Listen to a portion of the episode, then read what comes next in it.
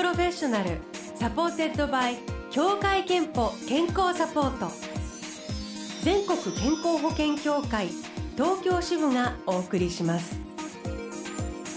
東京 FM Blue Ocean 住吉美紀がお届けしております。木曜日のこの時間は Blue Ocean Professional supported by 協会けんぽ健康サポート。美と健康のプロフェッショナルをお迎えして健康の秘密など伺っております。さあ今日のテーマは糖尿病予防と運動習慣。お迎えしたのは慶應義塾大学スポーツ医学研究センター所長で教授の勝川文則先生です。どうぞよろしくお願いいたします。よろしくお願いいたします。勝川先生は内科の医師でいらしてスポーツ医学や健康維持のスペシャリストで今日のテーマはズバリ糖尿病なんですが、えー、日本の糖尿病患者と予備軍は2000万人を超えるそうですね。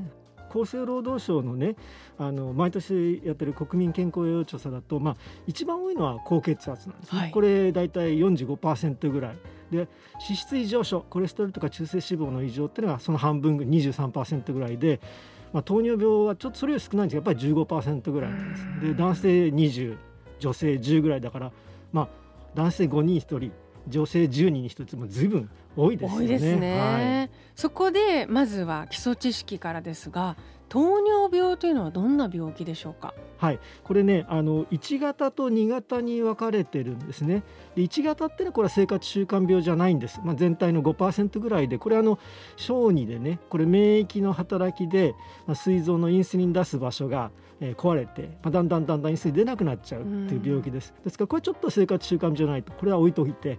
で2型の糖尿病っていうのが、まあ、今日の生活習慣病の話に関係していくんですね、はい、これはインスリンの出が悪くなるっていう部分とそれからインスリンの効きが悪くなるっていう、まあ、人によってそれが何割何割っていうのはこう違うんですけどそれが合わさってですね血糖が上がってくるっていう病気ですね。どうして出なくなったりしてしまうんでしょう、うん、出なくなる方はねやっぱり遺伝の関与が結構大きいんですね。ただ血糖が高い状態がずっと続くとますます出なくなるという、まあ、悪循環が回るようになると思いますね。今遺伝という話もありましたが、はい、糖尿病になりやすい人というのはどのような人なんでしょう、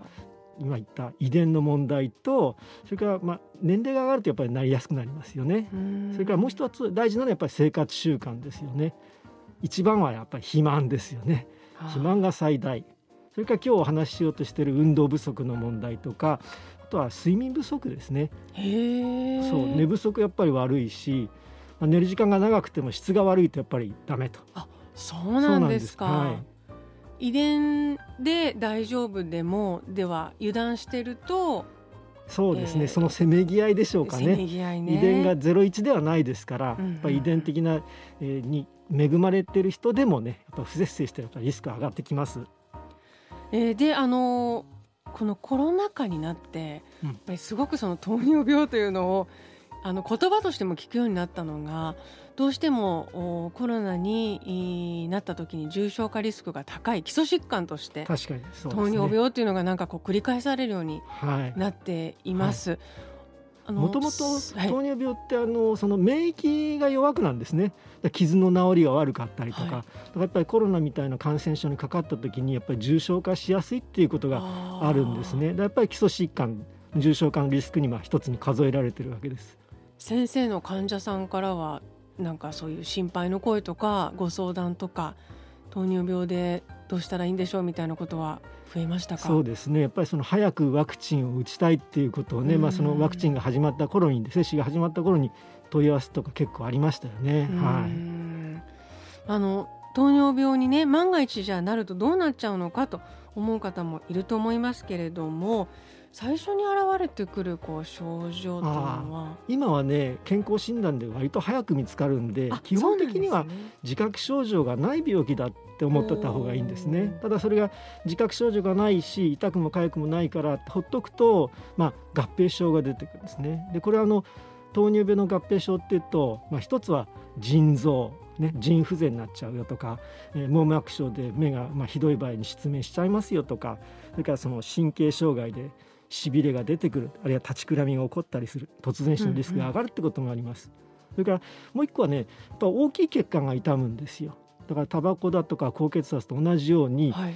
心筋梗塞だとか脳卒中のリスクが上がってくる脳梗塞のリスクが上がってくるんですね。そうするとかなりその合併症のリスクっていうのはいろいろなその分野にわたるじゃないですけどね。はい。結構たくさんあるんですね。そうです。やっぱ糖尿病って血糖をコントロールするっていうよりも究極の目的は腎不全だとかそういった心筋梗塞脳梗塞を減らすことがもう最終目標になってくると思いますね。先ほど年齢が上がってくるとやはいはり、あのなりやすいみたいなお話がありましたがそうすると逆にその20代30代の若い方々には関係ない病気例えば遺伝でうんそれがあまりなかった場合っていうのは関係ないと思ってていいんですか、まあ、そうですね。でもさっきの生活習慣を考えてみると、まあ、男性って20代30代で猛烈けあの体重増えますよね。ああそれから女性もねあの油断してると20代から50代にかけてコンスタントに体重増えていくんですよね。はい。でそれからもうその親から独立して、うん。まあ、家庭を持つ人は持ってもう生活習慣も20代30代の間に固定しちゃうじゃないですか、はい。だからまあ40代になってから手遅れとは言わないけれどもやっぱり20代30代のうちからですねやっぱりその体重コントロールだとか生活習慣のことをきちっと考えて、まあ、健康的な意識づけをしていくっては大事だと思います。うん。はい。そうするとその将来が心配だよっていう予備軍みたいになってしまう可能性は当然 20, 20代30代でも十分にあるということですね。はい、あの自分がうん。それこそちょそういうじゃ糖尿病予備軍かもしれないっていうのを分かる方法っていうのはあなるほど。あのー最初はね食後の血糖が上がるんですよ。どんな食事食べるとか食べてから何時間後かでも値ばらついちゃうので食後の血糖ってなかなかこうちゃんと測ることができないですよね。うんうん健康診断はご飯食べない状態の測定ですね。そうするとどうしても糖尿病って発見が遅れちゃうんです。でちゃんと検査をするんだとすると、まあ、ブドウ糖 75g が入ったですね、まあ、ジュースみたいのを飲んでご飯食べない状態の血糖とそれからあのそのジュースを飲んで2時間後の血糖を測るって検査をやるんですけど、まあ、それなりにちょっと大変ですよね。ですね。ですからまあ自覚症状もないしあの早くしチェックする方法もいいのがないので、まあ、それだけまあご自分が自覚して健康習慣をですね維持していくっていうことになるんじゃないかなと思います。なるほど。でその糖尿病にならないためのあの健康管理の一つ、はい、えー今日お柱として話していただくのが運動習慣はい、なんですけれどもこちら後半に伺っていきましょう。東京 FM 80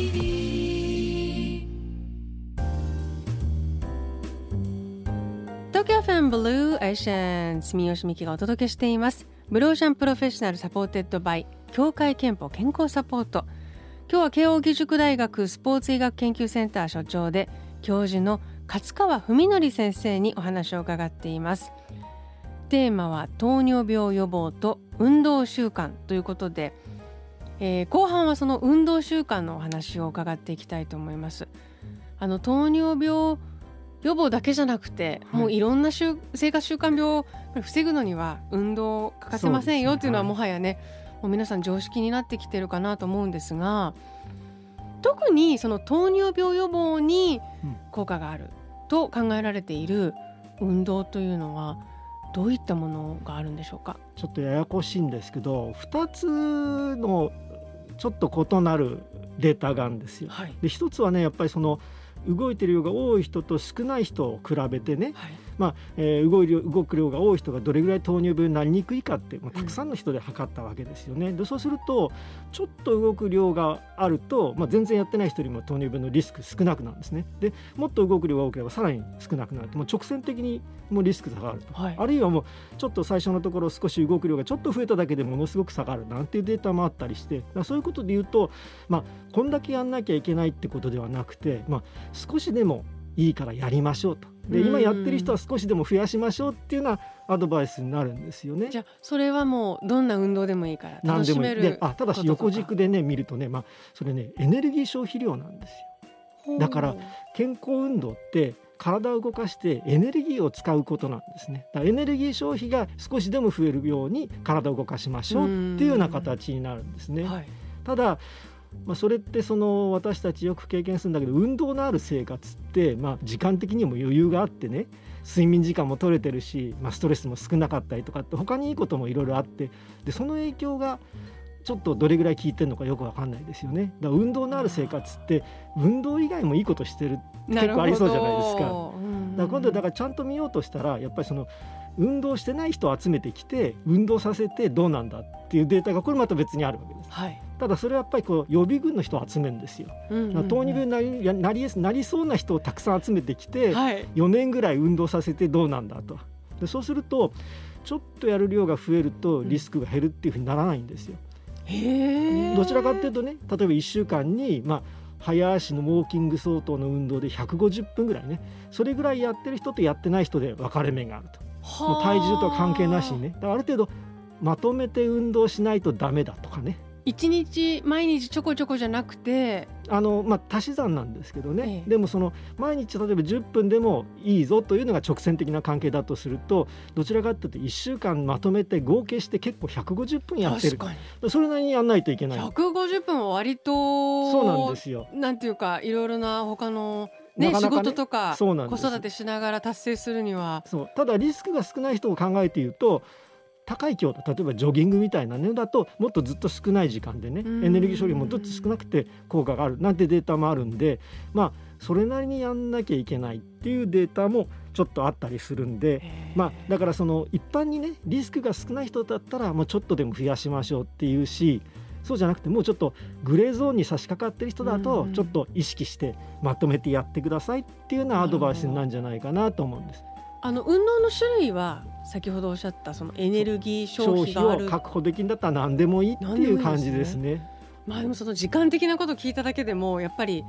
分かってても実践していくのってすごく難しそうだなって今感じたんですけれども頭で理解するだけじゃなくてこう行動に結びつけるにはどうしたらいいと先生あ患者さんにもお勧めされてるとあ思いますが。のまあ例えば医者なのでね健康のためにとか血糖コントロールのために運動しなさいよって言っちゃうんですけど目的と運動が分かれてる状態ってよろしくないんですって。それ外発的動機づけって言うんですよ。だからその健康のためにとか血糖のために運動するっつっても運動してもすぐ良くならないんで、うんうんうん。そのうちもう気持ちが慣れちゃうとかね。なるほど。でそれに対して内発的動機づけね、まあ、要するにその動くこと自体が楽しいとあそうするとねもう今日運動して楽しいからまた明日も続けようやとか、そういう気持ちになるんですね。でそれって3つぐらいファクターがあってはい。で1つはね自発性で結局ね自分でやるものを選ぶっていうのが大事なんですよ。トレーニング最初はウォーキングで始めても最終的には自分の好きなものいろいろ試してこれなら続けられるってものを選ぶっていうのが一つ目ねそれからもう一つは有能感っていうかねウォーキングってある程度歩けるようになったらその後うまくならないじゃないですかはい。だからやるとなんか一ランランクが経験値が上がっていくようなものの方が長続きしやすいとかね達成感が得られたりとか。そうですねそれからあとはねやっぱりお仲間例えばスタジオ行くと話したことないけどいつもあの人いつもいるよねとかっていう人がこう仲間でありライバルでありでそういう人がいるっていうのがね長き長続きしやすいっていうんですね。はあなるほどじゃあすごい好きだけど長続きしにくい場合はあえてそういうちょっとお習い事みたいなええ、あのスタジオとかみんなでやる場に行ってみると。ああそれもいいかもしれませんね。であとはやっぱりね楽しくないんだけど大事なことなんだよねとかって自分で自覚してるとかね運動している私が本来の私ですみたいな感じが強くなってくると楽しくないんだけど今日やんないとって思うわけですでそれってやっぱり明日につながっていくのでまあそういうその内発的に楽しめるようなものを選ぶっていうことともう一個は知識としてね大事さってのをよく分かっていくっていうのが大事じゃないかなって思いますねなる。ほど、えー番組のホームページでリスナーの皆さんに健康にまつわるアンケートを行ってるんですね。で今回は心身の健康のために日常の中で運動を取り入れていますかと聞いてみましたところ「はい」が、えーおよそ67%「いいえ」がおよそ33%という結果になりました。勝川先生この結果結構どう？運動してますね。なんかね67%そうですよね。でコロナ禍ってやっぱりそのスポーツがまあできないもうその大変な状況になっちゃってねできなくなっちゃう人も多い一方で、まあ、こういう困難な状況だからこそやっぱり運動しなきゃねっつって運動を始める人も結構いて、まあ、その入れ替わりが多分あってこの数字だと思いますしこんな状況でも一生懸命やってるっていう人たちはやっぱり非常に心動かされますよね。と健康の秘訣としてリスナーの方々からこんなメッセージも届いています。マリッペさんからは3ヶ月に一度歯医者さんへ定期検診に行っています。食べることが好きなので好きなものを美味しく食べられるよう定期検診を続けたいです。ミカッチョさんからはとにかくたくさん歩く。主人が歩くの大好きなので頑張って付き合うようにしています。このたくさん歩くというミカッチョさんは旦那様がすごく好きな運動だということとあと旦那様がもう仲間に運動を一緒にする仲間になってるという意味では、あの先ほどね、ね、先生おっしゃってた2つのポイントもクリアしてるんですね。すねご夫婦で歩くなんてもう理想的な生活ですよね。はいえー、では最後に勝川先生ご自身の健康の秘密について伺います。健康の秘密はまるまるですでお願いします。なるほど。まあいろいろ考えてやってますけど健康の秘訣は私は食事と運動です。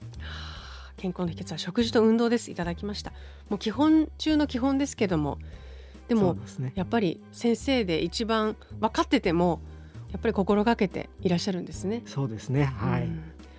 このコーナーではあなたの健康の秘密や健康でいるための秘訣も募集しています。先ほどご紹介したミカッチョさんに3000分のクオカードをお送りいたしますあなたの健康の秘訣もぜひブロシャのホームページにあるメッセージフォームからお送りください。ということで今日は慶應義塾大学スポーツ医学研究センター所長で教授の勝川文則先生をお迎えしました。どうもありがとうございました。ありがとうございました。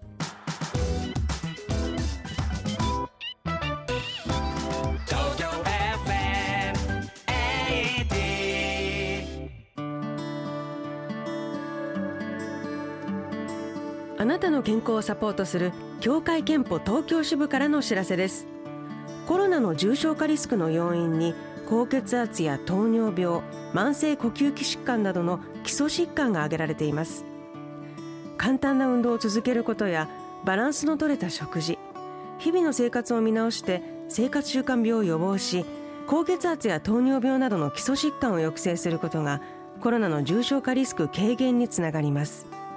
まずは簡単な運動を毎日の生活に取り入れてみませんか？協会けんぽからのお知らせでした。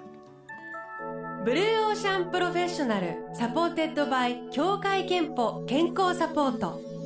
全国健康保険協会東京支部がお送りしました。